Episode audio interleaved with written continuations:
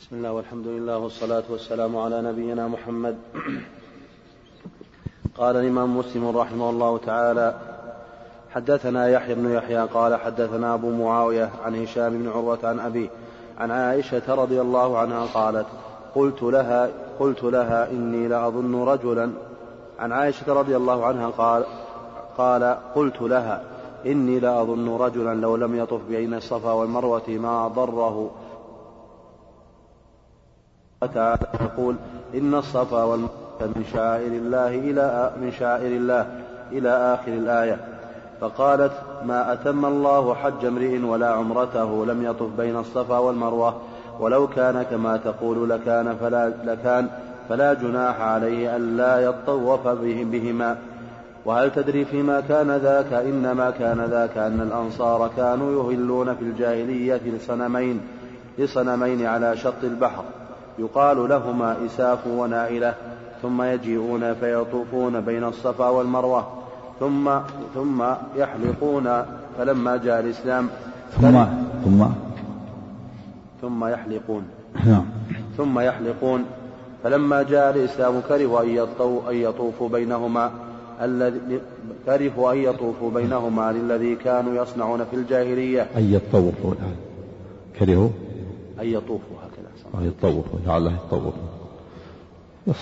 يطوفوا أبلغ. لا جناح عليه أن يطوف على لفظ الآية. نعم.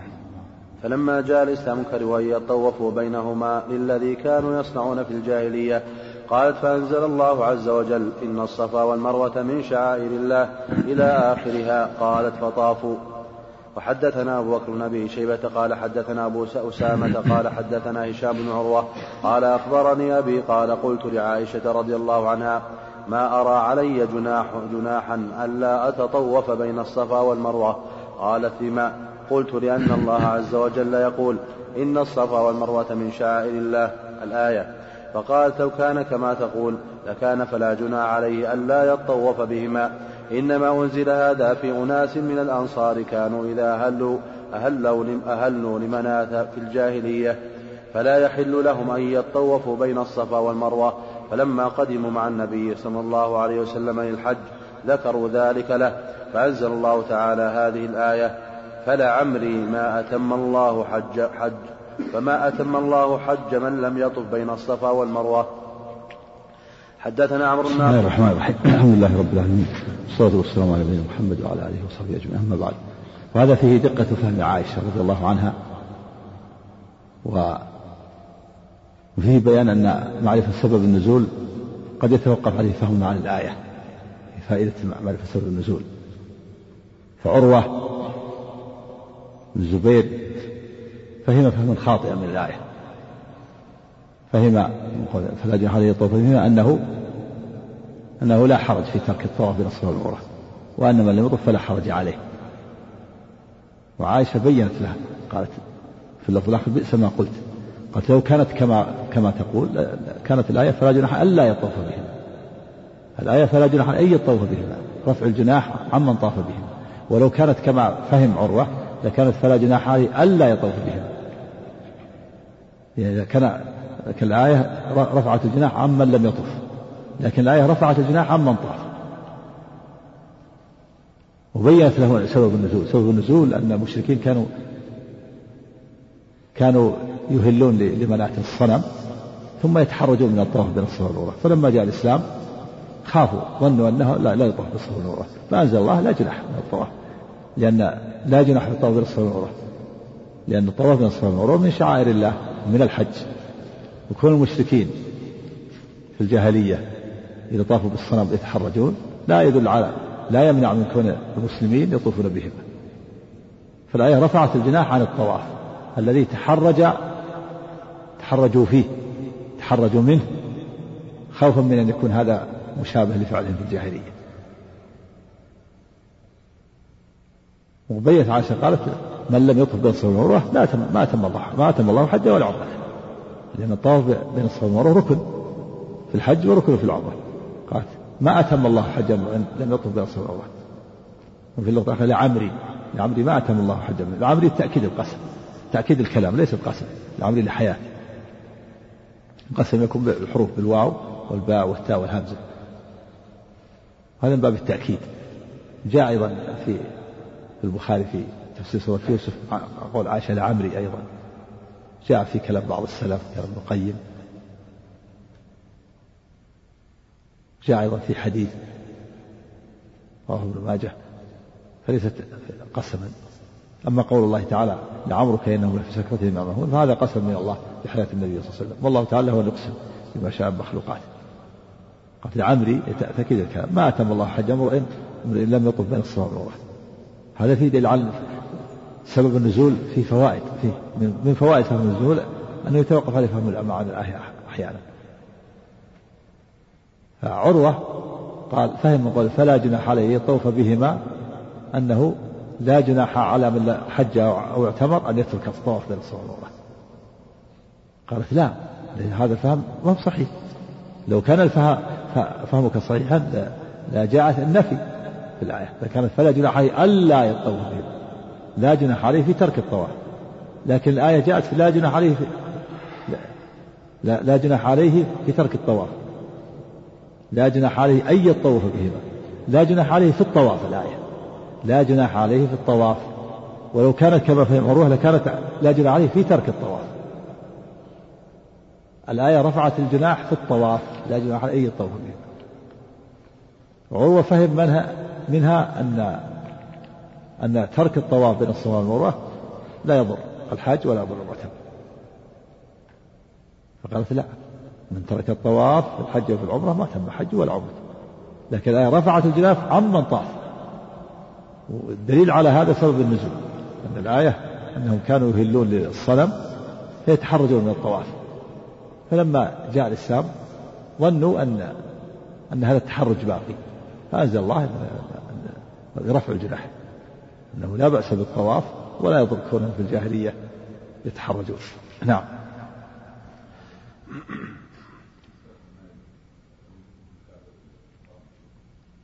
قال إساف ونائلة رجلان، رجل اسمه رجل وامرأة، رجل اسمه إساف ونائلة امرأة، وأنه زنيا في الكعبة فوسخه الله حجرين فأخرجوهما وجعلوهما ليعتبروا بها الناس، جعلوهما على الصفا وعلى المروة ثم عبدا بعد ذلك، ثم قول على شط البحر. قال بعضهم إن هذا وهم. نعم. حدثنا عمرو الناقد. ما قصد الحلف ما يكون حامل، يقصد تأكيد الكلام. جاء في كلام ابن القيم لعمري، بيت الشعري لعمري، كلام السلام. نعم. حدثنا عمرو الناقد وابن أبي عمر جميعا عن ابن عيينة قال ما قصد الحلف ما يكون حلف. نعم. حدثنا عمرو الناقد وابن أبي عمر جميعا عن ابن عيينة قال ابن أبي عمر حدثنا سفيان قال سمعت الزهري يحدث عن عروة بن الزبير قال قلت لعائشة رضي الله عنها زوج النبي صلى الله عليه وسلم ما أرى على أحد لم يطف بين الصفا والمروة شيئا وما أبالي ألا أطوف بينهما. قالت بئس ما قلت يا ابن أختي. طاف رسول الله صلى الله عليه وسلم وطاف المسلمون فكانت سنة، وإنما كان من أهل لمناة الطاغية التي بالمشلل لا يطوفون بين الصفا والمروة. فلما كان الإسلام سألنا النبي صلى الله عليه وسلم عن ذلك، فأنزل الله عز وجل إن الصفا والمروة من شعائر الله فمن حج البيت واعتمر فلا جناح عليه أن يطوف بهما. هذا العلم عائشة فقيها، أفقه امرأة عائشة رضي الله عنها. قالت لما قال لها عروة إني أرى أنه اللي يترك الطواف لا حرج عليه، قالت بئس ما قلت. طاف النبي صلى الله عليه وسلم وطاف المسلمون معه، طاف النبي صلى الله عليه وسلم وطاف المسلمون، فلا بد من فهم الآية فهما يتناسب مع فعل النبي صلى الله عليه وسلم. وبينت بسبب النزول أنهم كانوا إذا عبدوا الصنم لا يطوفون بالصفا والمروة المشركين، فلما جاء الإسلام ظنوا أن هذا أنهم سابقون على حالهم وأنهم لا يطوفون بالصفا والمروة، فأنزل الله رفع الجناح، لا جناح على من حج أو عمر أو اعتمر أن يطوفوا بهما. والآية ليس فيها وجوب السعي ولا ترك وجوب السعي، الوجوب وعدمه يؤخذ من أدلة أخرى، لكن الآية رفعت الجناح عمن طاف، وأنه لا حرج في الطواف، لا حرج في الطواف بالصفا والمروة. كانوا أهل الجاهلية يتحرجون فأنزلوا لا حرج. لماذا يتحرجون؟ لأنهم بعد ما يعبدون الصنم قالوا لا ما نطوف بالصفا والمروة بعد ذلك، لأن هذا حج، فلا نخلط بين عبادة الله وعبادة غيره. فهم يعبدون الصنم ثم يرون أنه حرج كونهم يطوفون بالصفا والمروة ذلك. فلما جاء الإسلام أشكل عليهم الأمر فأنزل الله رفع الجناح في الطواف، لا جناح في من حج واعتمر أن يطوف بينهما، لأنه يعبد الله، لأنه زال الشرك. نعم. سألنا النبي صلى الله عليه وسلم عن ذلك فأنزل الله عز وجل إن الصفا والمروة من شعائر الله فمن حج البيت واعتمر فلا جناح عليه أن يطوف بهما، ولو كانت كما تقول لكانت فلا جناح عليه ألا يطوف بهما. قال الزهري فذكرت ذلك لأبي بكر بن عبد الرحمن بن الحارث بن هشام فأعجبه ذلك وقال إن هذا العلم. نعم، إن هذا العلم صحيح، وفي لفظ إن هذا لعلم لفظ الآخر، إن هذا العلم، هذا العلم اللي فهمت عائشة علم، ولكن هناك أيضا علم آخر في فهم الآية سيذكره. نعم. ولقد سمعت رجالا من أهل العلم يقولون إنما كان من لا يطوف بين الصفا والمروة من العرب يقولون إن طوافنا بين هذين الحجرين من أمر الجاهلية. وقال آخرون من الأنصار إنما أمرنا بالطواف بالبيت ولم نؤمر به بين الصفا والمروة، فأنزل الله عز وجل إن الصفا والمروة من شعائر الله. قال أبو بكر بن عبد الرحمن فأراها قد نزلت في هؤلاء وهؤلاء. نعم، أبو بكر بن عبد الرحمن أعجبه فهم عائشة للآية فقال هذا علم، ولكن أيضا هناك علم آخر في فهم الآية. أخبرنا الرجال من أصحاب النبي صلى الله عليه وسلم أن بعض الأنصار كانوا يقولون إن الطواف بين الصفا والمروة من أمر الجاهلية فلا نطوف، وقال آخرون إن الله تعالى ذكر الطواف بالبيت ولم يذكر الطواف بين الصفا والمروة، فأنزل الله رفع الجناح فصارت الآية تشمل. قال ما أرى الآية نزلت في هؤلاء وهؤلاء، نزلت في الذين يتحرجون من الطواف الجاهلية بعد إهلالهم بالصنم، ونزلت في الذين يقولون إنهما من أمر الجاهلية، ونزلت في الذين يقولون إن الله ذكر الطواف بالبيت ولم يذكر الطواف بين الصفا والمروة. فتكون هذه الأسباب كلها تقول لا مانع أن تكون الآية لها عدة أسباب، تكون هذه ثلاث أنواع من العلم في فهم الآية. رفعت الجناح عمن طاف، عمن تحرج من الطواف بهما بعد، لأنهم في الجاهلية كانوا يتحرجون بعدما يهلون لمناة، فرفع الله الجناح لأن المسلم لا يشرك بالله كما يشرك الجاهلية، فلا جناح عليه في الطواف. ونزلت في الذين يقولون إنها من أمر الجاهلية، أنزل الله أنه لا جناح، ليس من أمر الجاهلية بل هي من شعائر الله. ونزلت في الذين أيضا يقولون إن الله ذكر الطواف بالبيت ولم يذكر الطواف بين الصفا والمروة. نعم. وحدثني محمد بن رافع قال حدثنا حجين بن مثنى قال حدثنا ليث عن عقيل عن ابن شهاب أنه قال أخبرني عروة بن الزبير قال سألت عائشة وساق الحديث من نحوه، وقال في الحديث فلما سألوا رسول الله صلى الله عليه وسلم عن ذلك فقالوا يا رسول الله إنا كنا نتحرج أن نطوف بالصفا والمروة، فأنزل الله عز وجل إن الصفا والمروة من شعائر الله فمن حج البيت واعتمر فلا جناح عليه أن يطوف بهما. قالت عائشة قد سن رسول الله صلى الله عليه وسلم الطواف بينهما فليس لأحد أن يترك الطواف بهما. نعم، قد سن يعني شرع يشمل الواجب والمندوب والسنة، يعني قيل السنة سن رسول الله وسنة رسول الله في النصوص وفي اصطلاح المتقدمين تشمل الواجب والمستحب، أما المتأخرون اصطلحوا على تسمية السنة للمستحب، والواجب يسمونه واجب، قد سن رسول الله يعني شرع الطاف بهما. وهذه السنة قد تكون واجب وقد تكون مستحب. والطاف بالبيت ركن، الطاف بالصلاة والمروة ركن، ظاهر المصنف أنه ركن كما قالت عائشة: ما أتم الله حج امرئ لم يطب من السماء والأرض. قال آخر من العلم أنه واجب يجبر بدم، وقيل إنه سنة، الصواب أنه ركن. نعم. وحدثنا حرملة بن يحيى قال أخبرنا ابن وهب قال أخبرني يونس عن ابن شهاب عن عروة بن الزبير أن عائشة رضي الله عنها أخبرت أن الأنصار كانوا قبل أن يسلموا هم وغسان يهلون لمناة، فتحرجوا أن يطوفوا بين الصفا والمروة، وكان ذلك سنة في آبائهم. من أحرم لمناة لم يطف بين الصفا والمروة، وإنهم سألوا رسول الله صلى الله عليه وسلم عن ذلك حين أسلموا، فأنزل الله عز وجل في ذلك: إن الصفا والمروة من شعائر الله، فمن حج البيت ويعتمر فلا جناح عليه أن يطوف بهما. نعم، هذا من أوضح أنهم كانوا إذا أهلوا لمناة كانوا يرون أنه ما في طواف والصلاة بعدها، فلما جاء الإسلام ولما أسلموا أنزل الله هذه الآية، لأن المسلم وغير المشرك كانوا يعبدون مناه ولا يطوف بين الصفا والمروة، فلما جاء الإسلام فالمسلم يطوف بين الصفا والمروة ولا جناح عليه، لأن الشرك زال واعتقاده الجاهلية زال وأعمال الجاهلية زالت. نعم. نعم. لا، مناة كانت الأنصار لأهل المدينة ومن حولهم وقد يشاركهم غيرهم ومن حولهم، كما أن اللات لأهل الطائف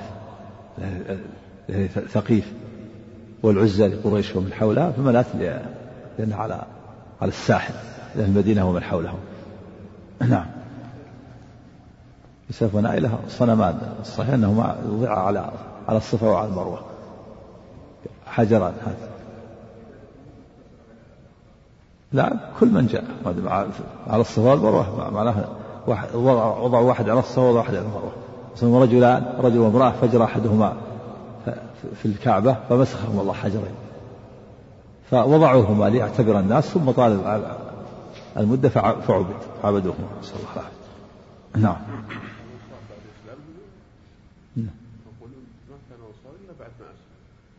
إيه، يعني باعتبار ما كان يعني قبل ما كانوا يسمون الأنصار. نعم. وإنهم سألوا الأوس والخزرج، كان الأوس والخزرج. نعم. وإنهم سألوا رسول الله صلى الله عليه وسلم عن ذلك حين أسلموا، فأنزل الله عز وجل في ذلك: إن الصفا والمروة من شعائر الله، فمن حج البيت واعتمر فلا جناح عليه أن يطوف بهما، ومن تطوع خيرا فإن الله شاكر عليم. وحدثنا أبو بكر بن أبي شيبة قال حدثنا أبو معاوية عن عاصم عن أنس قال: كانت الأنصار يكرهون أن يطوفوا بين الصفا والمروة حتى نزلت: إن الصفا والمروة من شعائر الله، فمن حج البيت واعتمر فلا جناح عليه أن يطوف بهما. يعني كان الأنصار يعني بعد الإسلام كانوا يكرهون، لأنهم في الجاهلية كانوا يهلوا لمناة. نعم.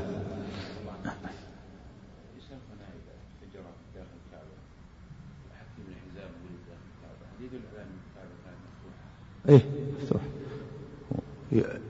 ولكن لا حجاب يدخلوا من شاءوا. نعم. لا حجاب، ولهذا رفعوا باب الكعبة. قال النبي لعائشة: تدري لما رفع قومك هذا باب الكعبة؟ قالت: لا. قال: إنهم يريدون أن يدخلوا من يشاءوا، فإذا صعد من لا يريدون إدخاله وأخذ السلم فسقط. نعم.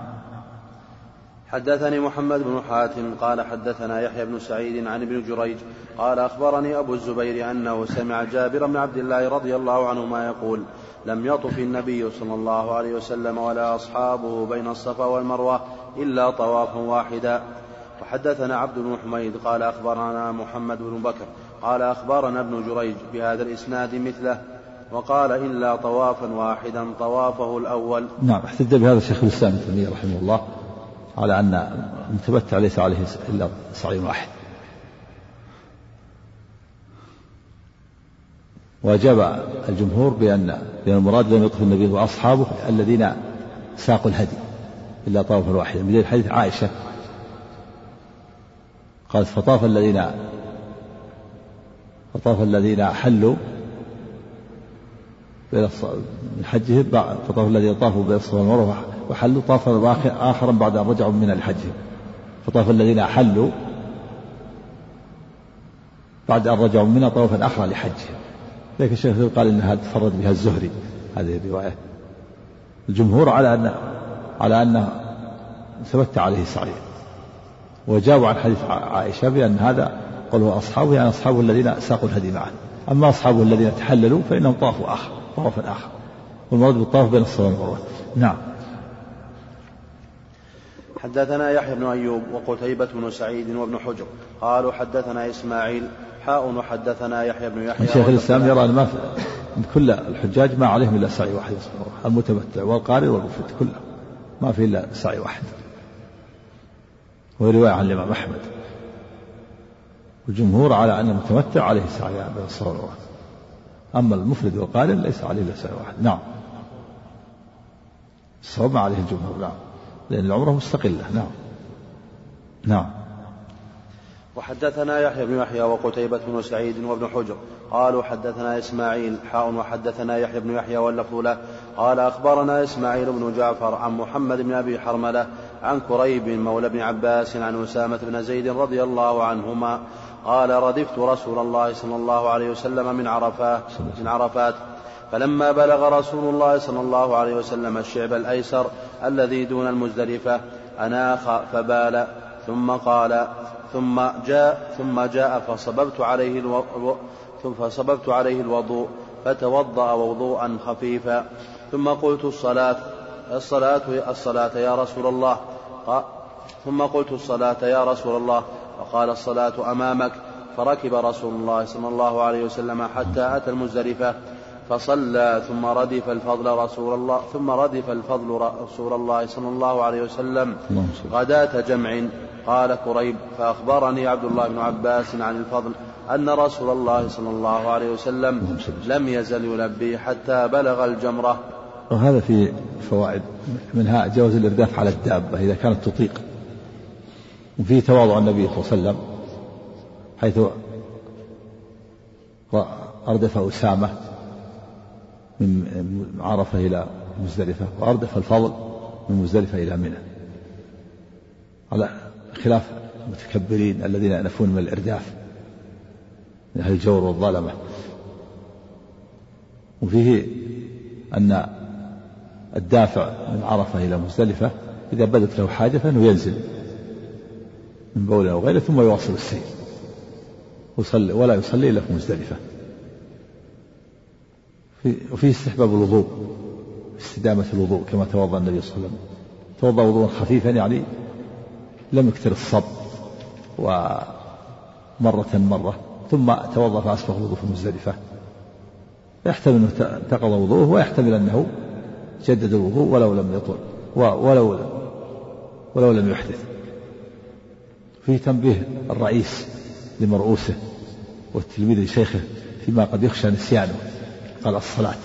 قال الصلاة أمامك، ظن أنه نسي، بين له أن الصلاة مكانها في مزدلفة، إنما هذا عارض نزوله ووضوءه عارض.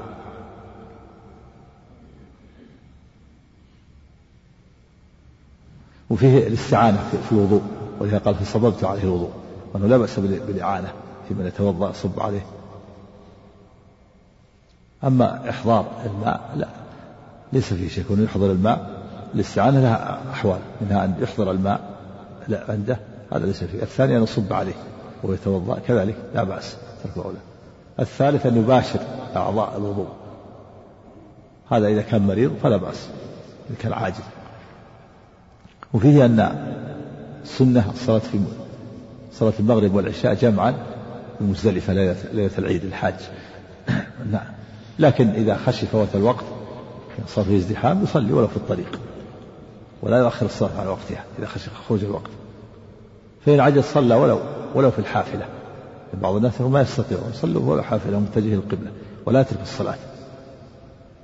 الصلاة لا تؤخر على وقتها، إذا خشي فوقت الوقت يصلي،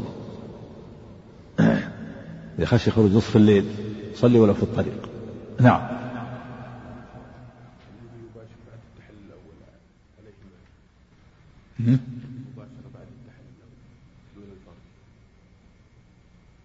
إذا حصل الإنزال فيه شاة. نعم، عليه شاة وحج صلي. نعم.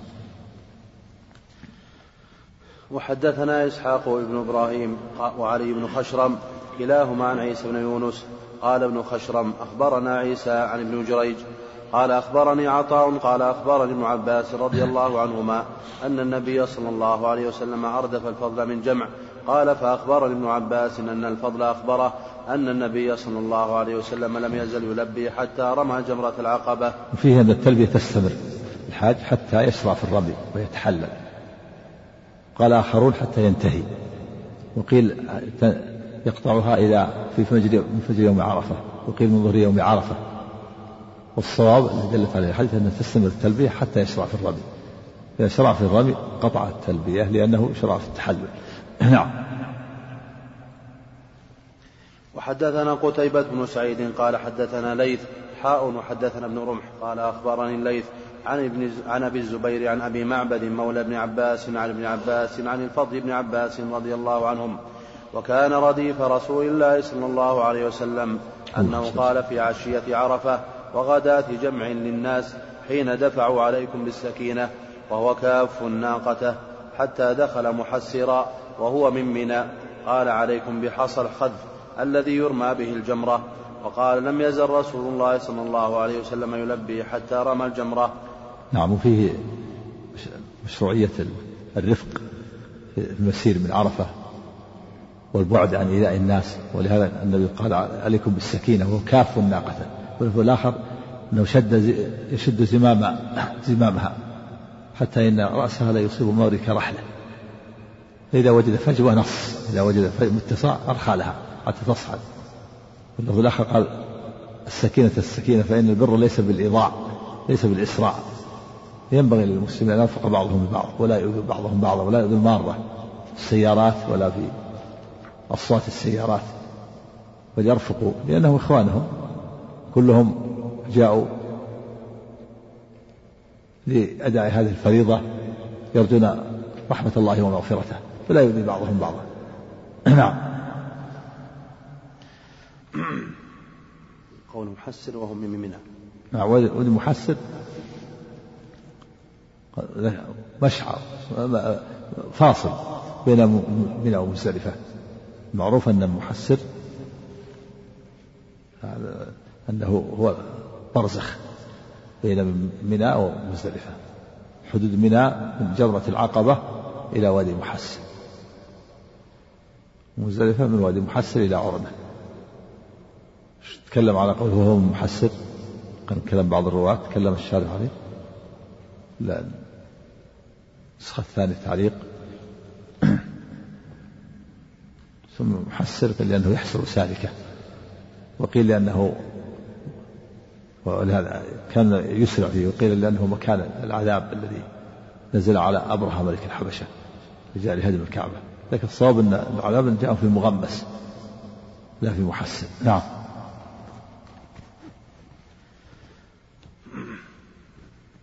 نعم. وحدثني زهير بن حرب قال حدثنا يحيى بن سعيد عن ابن جريج قال أخبرني أبو الزبير بهذا الإسناد غير أنه لم يذكر في الحديث ولم يزل رسول الله صلى الله عليه وسلم يلبي حتى رمى الجمرة. وزاد في حديثه والنبي صلى الله عليه وسلم يشير بيده كما يخلف الإنسان. نعم. فيه أن رمي الجمار يكون كالخلف، يعني بمثابة الحصى الذي يخلف بها،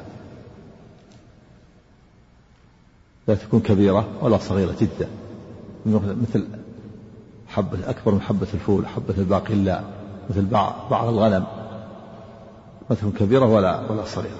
في اللفظ الآخر النبي صلى الله عليه وسلم قال لابن عباس هلم القطر حصيات وهو في الطريق، قال فلقطت له حصيات هن حصى الخلف، بمقدار ما يخلف الإنسان بين الأصبع الحصات الصغيرة. فلما وضعهن بيده قال نعم بأمثال هؤلاء فرموا وإياكم الغلو فإنما أهلك من كان قبلكم الغلو. وفيه أن الإنسان أول ما يبدأ الحج إذا وصل إلى المزدلفة بالصلاة، لا كما يفعله بعض العامة يبدأ بلقط الحصى. النبي صلى الله عليه وسلم أمر أن تلقطه الحصيات وهو في الطريق 7 حصيات، ثم بعد ذلك التقطها من منى، الحصيات كل يوم من منى. نعم. وحدثنا أبو بكر بن أبي شيبة قال حدثنا أبو الأحوص عن حسين عن كثير بن مدرك عن عبد الرحمن بن يزيد قال قال عبد الله ونحن بجمع سمعت الذي أنزلت عليه سورة البقرة يقول في هذا المقام لبيك اللهم لبيك. نعم، يعني هذا في دعاء التلبية مستمرة إلى غد جمرة العقبة، في رد على من قال أنها تقطع التلبية، ولهذا قال سمعت الذي أنزلت عليه سورة البقرة. وفيه جواز قول سورة البقرة سورة آل عمران، خلافا للحجاج الذي تورع وقال لا تقول سورة البقرة، قل السورة التي يذكر فيها البقرة والسورة التي تذكر فيها آل عمران. تورع الحجاج من هذا، وما تورع من قطع الرقاب قتل النفوس. حجاج قال لا تقول سورة البقرة، وإنما السورة التي تذكر فيها البقرة. نعم. نعم. وحدثنا سريج بن يوسف قال حدثنا هشيم قال أخبرني حسين عن كثير بن مدرك الأشجعي عن عبد الرحمن بن يزيد أن عبد الله رضي الله عنه لبى حين أفاض من جمع.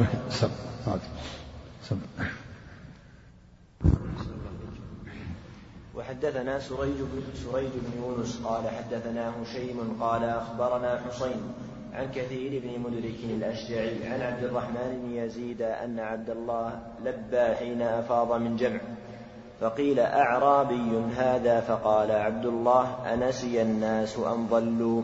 سمعت الذي أنزلت عليه سورة البقرة يقول في هذا المكان لبيك اللهم لبيك.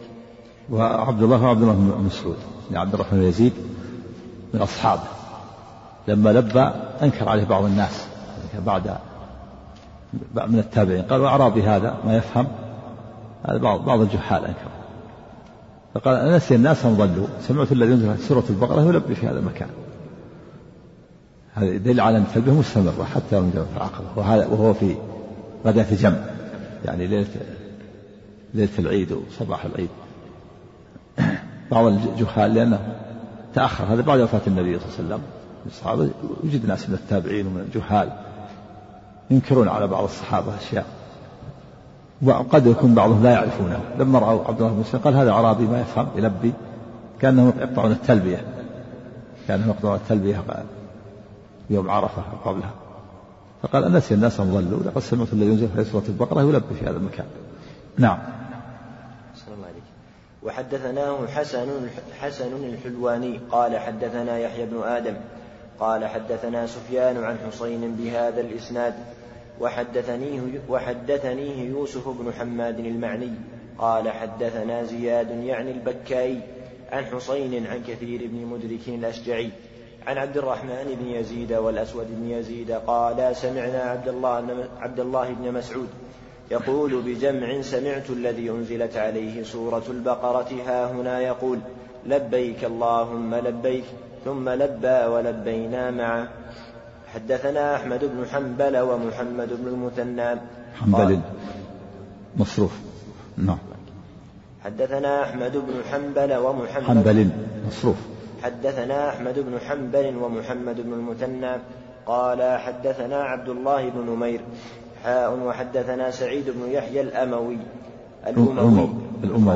حاء وحدثنا سعيد بن يحيى الأموي قال حدثني أبي قال جميعا حدثنا يحيى بن سعيد عن عبد الله بن أبي سلمة عن عبد الله بن عمر عن أبيه قال غدونا مع رسول الله صلى الله عليه وسلم من منى إلى عرفات، منا الملبي ومنا المكبر. وحدثني محمد يعني في دفع من منى إلى عرفات اليوم 9 لأن الصحابة هم ملبي وهم مكبر، ولا ينكر بعضهم على بعض، لكن الأفضل التلبية، والنبي صلى الله عليه وسلم لزم تلبيته لأنه خاص بالحاج. نعم. وحدثني محمد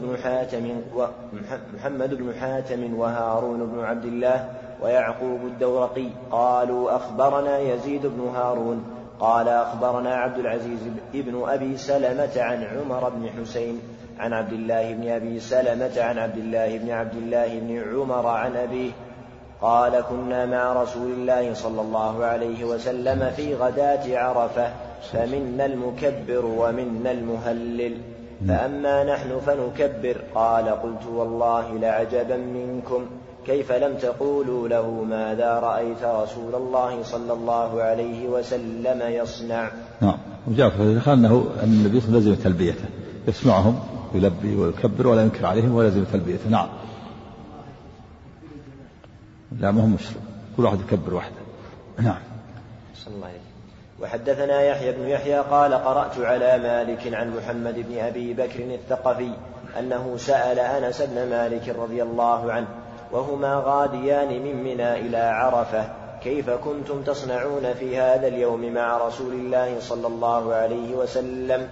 فقال: كان يهل المهل منا فلا ينكر عليه، ويكبر المكبر منا فلا ينكر عليه.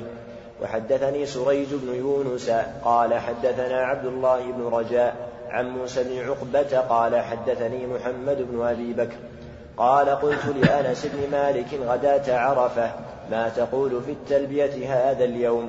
قال: سرت هذا المسير مع النبي صلى الله عليه وسلم وأصحابه، فمنا المكبر ومنا المهلل، ولا يعيب أحدنا على صاحبه. حدثنا يحيى بن يحيى قال: قرأت على مالك عن موسى بن عقبة عن كريب مولى ابن عباس عن أسامة بن زيد رضي الله عنه أنه سمعه يقول: دفع رسول الله صلى الله عليه وسلم من عرفة حتى إذا كان بالشعب نزل فبال، ثم توضأ ولم يسبغ الوضوء، فقلت له: الصلاة؟ فقال: الصلاة أمامك. فركب، فلما جاء المزدلفة نزل فتوضأ فأسبغ الوضوء، ثم أقيمت الصلاة فصلى المغرب، ثم أناخ كل إنسان بعيره في منزله، ثم أقيمت العشاء فصلاها ولم يصل بينهما شيئا. نعم. هذا فيه يعني أنه توضأ وضوءا خفيفا، يعني لم يسبغ في الطريق، ثم لما وصل المزدلفة توضأ وضوءا سابغا. يحتمل أنه أحدث، ويحتمل أنه توضأ في الأول، أنه عاد الوضوء وأن جدد الوضوء ولو لم يستعمل النشاط. وفيه أن أول شيء بدأ به الصلاة على خلاف العامة يبدأون بلقط الحصى. وفيه أنه صلى المغرب والعشاء بأذان وإقامتين، أقام صلاة المغرب وأقام صلاة العشاء. سيأتي أن ابن عمر قال: صلى بإقامة واحدة. وفيه أنه لم يفصل بين الصلاتين المجموعتين إلا بنخة البعير الإبل، صلى المغرب ثم ناخوها ولم يحطوا الرحال حتى إراحة الله، ثم صلوا العشاء ثم حطوا الرحال الرحل. نعم. ما صلى فيه أصبغ وضوء خفيف استدامة الطهارة في الطريق. قال بعضهم إنه ليس وضوء شرعيا، وإنما الورد استنجى وواصل بعض الأعضاء، لكن ليس بظاهر. نعم. أحسن الله عليك. وحدثنا محمد بن رمح قال: أخبرنا الصريح قال: أن توضأ ولم يسبغ الوضوء، توضأ وضوءا شرعيا. نعم. طبعا المقصود منها يعني إنزال الأمتعة، لا واقفات الإبل نزلها، نوخ تنويخ، ثم لما صلوا العشاء نزلوا الرحال. نعم. أحسن الله عليك. سيأتي التصريح في هذا لأنهم ما حطوا الرحال إلا بعد العشاء. نعم. أحسن الله عليك. وحدثنا محمد بن رمح قال: أخبرنا الليث عن يحيى بن سعيد يسمونه نوخ الإبل. نعم. نعم. وحدثنا محمد بن رمح قال: أخبرنا الليث عن يحيى بن سعيد عن موسى بن عقبة مولى الزبير عن كريب مولى ابن عباس عن أسامة بن زيد قال: انصرف رسول الله رضي الله عنه قال: انصرف رسول الله صلى الله عليه وسلم بعد الدفعة من عرفات إلى بعض تلك الشعاب لحاجته، فصببت عليه من الماء، فقلت: أتصلي؟ فقال: المصلى أمامك. وحدثنا أبو بكر بن أبي شيبة قال: حدثنا عبد الله بن المبارك وحدثنا أبو كريب واللفظ له قال: حدثنا ابن المبارك عن إبراهيم بن عقبة عن كريب مولى بن عباس قال: سمعت أسامة بن زيد رضي الله عنه يقول: أفاض رسول الله صلى الله عليه وسلم من عرفات، فلما انتهى إلى الشعب نزل فبال، ولم يقل أسامة أراق الماء. قال فدعا بماء فتوضأ وضوءا ليس بالبالغ. قال فقلت يا رسول الله الصلاة؟ قال الصلاة أمامك. قال ثم سار حتى بلغ جمعا فصلى المغرب والعشاء. وحدثنا إسحاق بن إبراهيم قال أخبرنا يحيى بن آدم قال حدثنا زهير أبو خيثمة قال حدثنا إبراهيم بن عقبة قال أخبرني كريب أنه سأل أسامة بن زيد رضي الله عنه كيف صنعتم حين ردفت رسول الله صلى الله عليه وسلم عشية عرفة؟ فقال جئنا الشعب الذي ينيخ الناس فيه للمغرب، فأناخ رسول الله صلى الله عليه وسلم ناقته وبال. ينيخ الناس فيه للمغرب كذا؟ نعم. كلام عليه الشارح يعني كان الناس يعني في الجاهلية يدخلون فيه صلاة المغرب. نعم. فقال جئنا الشعب الذي ينيخ الناس فيه للمغرب، فأناخ رسول الله صلى الله عليه وسلم ناقته وبال وما قال أهراق الماء، ثم دعا بالوضوء فتوضأ وضوءا ليس بالبالغ. فقلت يا رسول الله الصلاة؟ فقال الصلاة أمامك. فركب حتى جئنا المزدلفة فأقام المغرب، ثم أناخ الناس في منازلهم ولم يحلوا حتى أقام العشاء الآخرة فصلى ثم حلوا. ما صريح لأنهم نوخوا الإبل ولم يحلوا راحلهم، ثم صلوا العشاء ثم حلوا راحلهم، يعني نزلوا العش، يعني أناخوها وجعلوها على، فكانت واقفة، صلوا المغرب وهي واقفة الإبل، ثم لما صلوا المغرب أناخوها فبركت الإبل، ثم صلوا العشاء ثم حلوا الرواحل، نزلوا العفش بعد صلاة العشاء. يعني أولا صلوا المغرب والإبل واقفة، ثم أناخوا الإبل وعليها أحمالها، فلما صلوا العشاء حلوا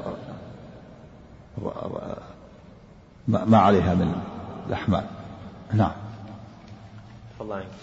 قلت فكيف فعلتم حين أصبحتم؟ قال ردفه الفضل بن عباس وانطلقت أنا في سباق قريش على رجلي على رجل واحدة، يمشي على رجل واحدة على رجليه، يعني أنه النبي أردفه من عرفة إلى مزدلفة، ثم لما جاء مزدلفة أردف الفضل بن عباس، قال وش عملت أنت الآن؟ ما صار رديف، قال انطلقت على رجلي مع سباق الناس، نشيط شاب. ركب مع النبي صلى الله عليه وسلم في المعارفة، لما جاء مزدلفة ما ركبها، أردف الفضل، قال ماذا عملت؟ انطلقت في سباق قريش مع الشباب السباق على رجلي. سباق جمع سابق، مثل ركاب جمع راكب، قراء جمع قارئ، سابق وسباق وقارئ وقراء. نعم. وانطلقت أنا في سباق قريش على رجلي. حدثنا إسحاق بن إبراهيم قال أخبرنا وكيع قال حدثنا سفيان عن محمد بن عقبة عن كريب عن أسامة بن زيد رضي الله عنه أن رسول الله صلى الله عليه وسلم لما أتى النقب الذي ينزله الأمراء نزل فبال ولم يقل أهراق، ثم دعا بوضوء فتوضأ وضوءا خفيفا. فقلت يا رسول الله الصلاة؟ فقال الصلاة أمامك. حدثنا عبد بن حميد قال أخبرنا عبد الرزاق قال أخبرنا معمر عن الزهري عن عطاء مولى سباع عن أسامة بن زيد رضي الله عنه أنه كان رديف رسول الله صلى الله عليه وسلم حين أفاض من عرفة، فلما جاء الشعب أناخ راحلته ثم ذهب إلى الغائط، فلما رجع صببت عليه من الإداوة فتوضأ، ثم ركب ثم أتى المزدلفة فجمع بها بين المغرب والعشاء.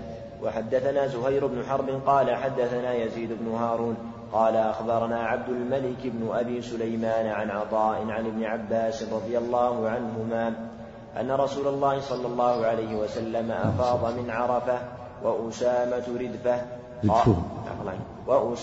ردفه قال أسامة، فما زال يسير على هيئته حتى أتى جمعا، وحدثنا أبو الربيع الزهراني وقتيبة بن سعيد جميعا عن حماد بن زيد قال أبو الربيع حدثنا حماد قال حدثنا هشام عن أبيه قال سئل أسامة وأنا شاهد أو قال سألت أسامة بن زيد وكان رسول الله صلى الله عليه وسلم أردفه من عرفات. قلت كيف كان يسير رسول الله صلى الله عليه وسلم حين أفاض من عرفة؟ قال كان يسير العنق فإذا وجد فجوة النص. والعنق والنص نوعان من السير، أحدهم أرفع من الآخر. العنق انبساط السير والنص أرفع منه، يعني يسير سيرا معتدلا، فإذا وجد فجوة متسع أرخى الزمام فأسرع. يسير العنق سيرا عادي، فإذا وجد متسع أسرع قليلا وهو النص. نعم. ها؟ النقب. النقب ولا النقب؟ يمكن هذا أخيرا، يعني بعد النبي مدة، يعني يبين مكانه. نعم. صلى الله عليه وسلم. قوله ثم دعا للغائب يدل على أنه وضوء شرعي، أنه كان بعد الحدث. لا، بعضهم قال أنه السنجة، الصواب أنه وضوء الشرعي. قال توضأ وضوءا. لو قال الموضوع قال السنجة. نعم. نعم. وحدثناه أبو بكر بن أبي شيبة قال حدثنا عبدة بن سليمان وعبد الله بن نمير وحميد بن عبد الرحمن عن هشام بن عروة بهذا الإسناد، وزاد في حديث حميد قال هشام والنص فوق العنق. وحدثنا يحيى بن يحيى قال أخبرنا سليمان بن بلال عن يحيى بن سعيد قال أخبرني عدي بن ثابت أن عبد الله بن يزيد الخطمي حدثه أن أبا أيوب أخبره أنه رضي الله عنه أنه صلى مع رسول الله صلى الله عليه وسلم في حجة الوداع المغرب والعشاء بالمزدلفة. وحدثناه قتيبة وابن رمح عن الليث بن سعد عن يحيى بن سعيد بهذا الإسناد. قال ابن رمح في روايته عن عبد الله بن يزيد الخطمي وكان أميرا على الكوفة على عهد ابن الزبير. وحدثنا يحيى بن يحيى قال قرأت على مالك عن ابن شهاب عن سالم بن عبد الله عن ابن عمر رضي الله عنهما أن رسول الله صلى الله عليه وسلم صلى المغرب والعشاء بالمزدلفة جميعا. رحمه الله، أطال نفس في هذا الرواية. نعم. وحدثني حرملة بن يحيى قال أخبرنا ابن وهب قال أخبرني يونس عن ابن شهاب أن عبيد الله ابن عبد الله بن عمر أخبره أن أباه رضي الله عنه قال جمع رسول الله صلى الله عليه وسلم بين المغرب والعشاء بجمع ليس بينهما سجدة، وصلى المغرب ثلاثا. ليس بينهما سجدة، ليس بينهما صلاة، يعني ما فصل بينهما بشيء. نعم. وصلى المغرب 3 ركعات وصلى العشاء 2 ركعات، فكان عبد الله يصلي بجمع كذلك حتى لحق بالله. حدثنا محمد بن المثنى قال حدثنا عبد الرحمن بن مهدي قال حدثنا شعبة عن الحكم وسلمة ابن كهيل عن سعيد بن جبير أنه صلى المغرب بجمع والعشاء بإقامة، ثم حدث عن ابن عمر أنه صلى مثل ذلك. وحدث ابن عمر رضي الله عنهما أن النبي صلى الله عليه وسلم صنع مثل ذلك. وهذا وهم ابن عمر، صابنه بيدين وإقامتين كما سبق في الأحاديث السابقة، كما سبق عن ابن عمر أيضا روى نفسه أن النبي صلى المغرب بأذان واحد وإقامتين، قام في المغرب وقام في العشاء، والنبي قام واحدة. نعم. أحسن الله عليك. وحدثنيه زهير بن حرب قال حدثنا وكيع قال حدثنا شعبة بهذا الإسناد وقال صلاهما بإقامة واحدة. وحدثنا عبد بن حميد قال أخبرنا عبد الرزاق قال أخبرنا الثوري عن سلمة بن كهيل عن سعيد بن جبير عن ابن عمر رضي الله عنهما قال جمع رسول الله صلى الله عليه وسلم بين المغرب والعشاء بجمع، صلى المغرب 3 والعشاء 2 بإقامة واحدة. وحدثنا أبو بكر بن أبي شيبة قال حدثنا عبد الله بن نمير قال حدثنا إسماعيل بن أبي خالد عن أبي إسحاق قال سعيد بن جبير أفضنا مع ابن عمر حتى أتينا جمعا فصلى بنا المغرب والعشاء بإقامة واحدة، ثم انصرف فقال هكذا صلى بنا رسول الله صلى الله عليه وسلم في هذا المكان.